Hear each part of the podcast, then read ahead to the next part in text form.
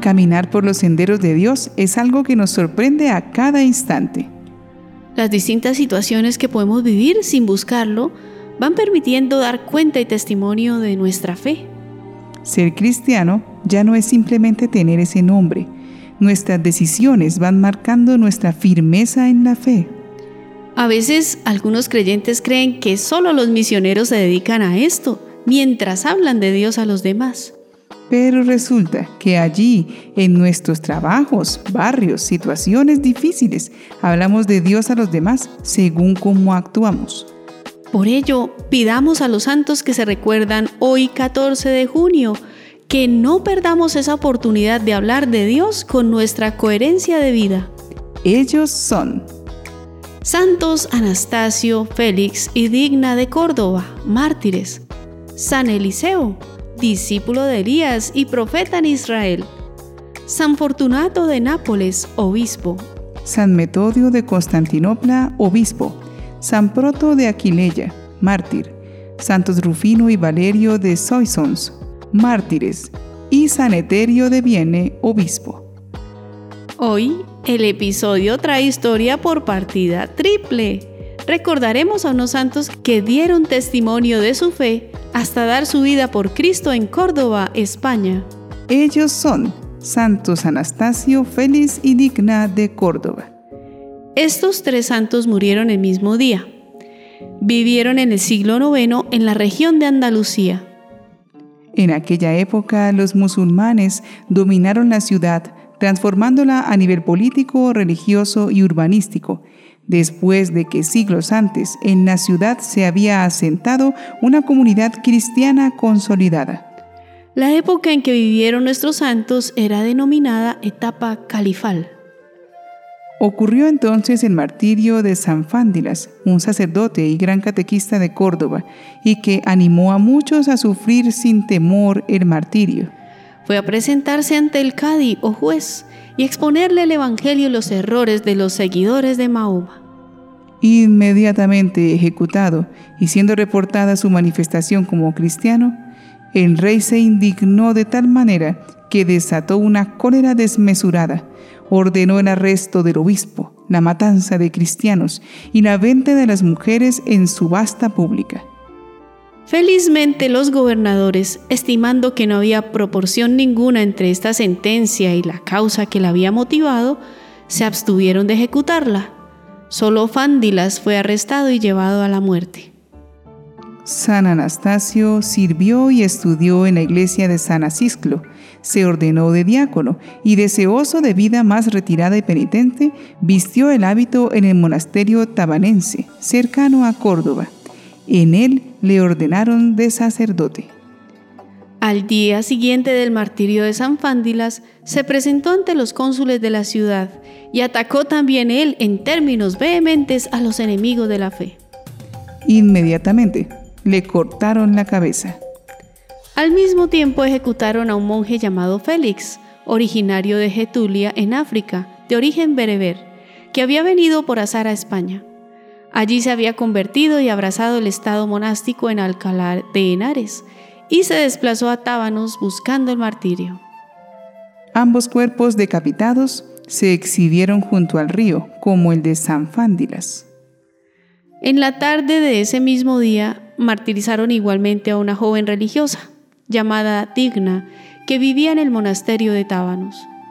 Esta, que a causa de su profunda humildad se consideraba la última de todas sus hermanas, decía con frecuencia de la manera más emocionante, No me llaméis digna, sino indigna, porque mi nombre debe expresar lo que soy.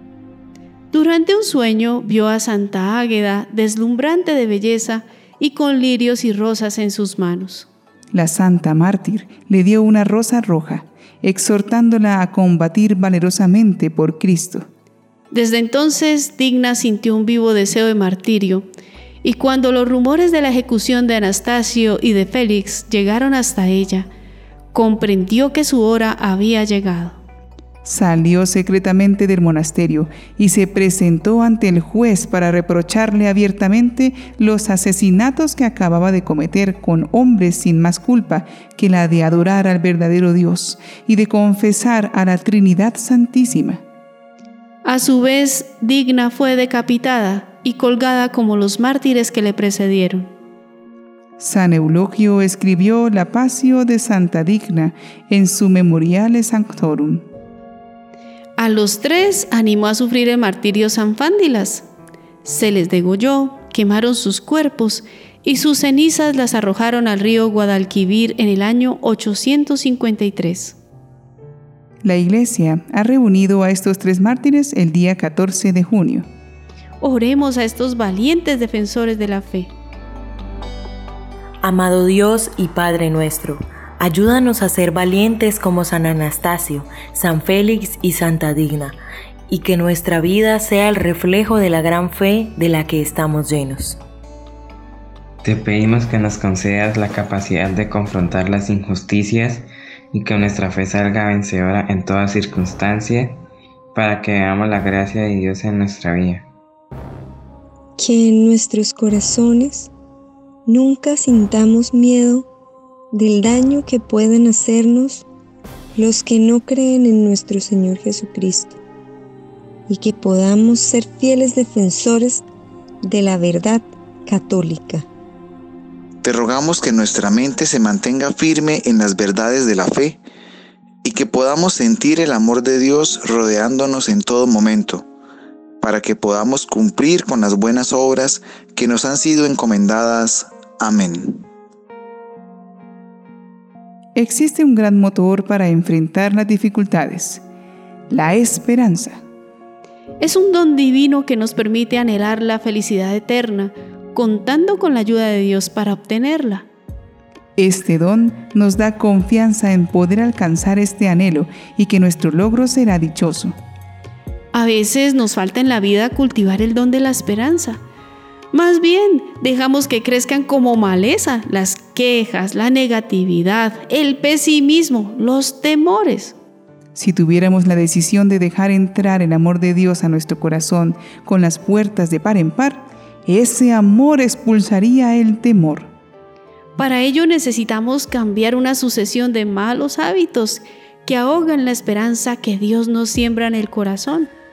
Hay que cuidar aquello de lo que más hablamos ¿Será positivo? ¿Será negativo? ¿Me dedico más a criticar que a ver objetivamente las acciones de los demás? Haciendo esos cambios de actitud ante la vida, podremos entonces desear lo más alto, la gracia de Dios, y vivir siempre con Él. Y con ese deseo tan apreciado, ya el martirio no asusta, pues la grandeza de Dios nos garantiza su triunfo. Que la esperanza sea nuestro mayor impulso hacia el cielo. Santos Anastasio, Félix y Digna de Córdoba, rueguen por nosotros.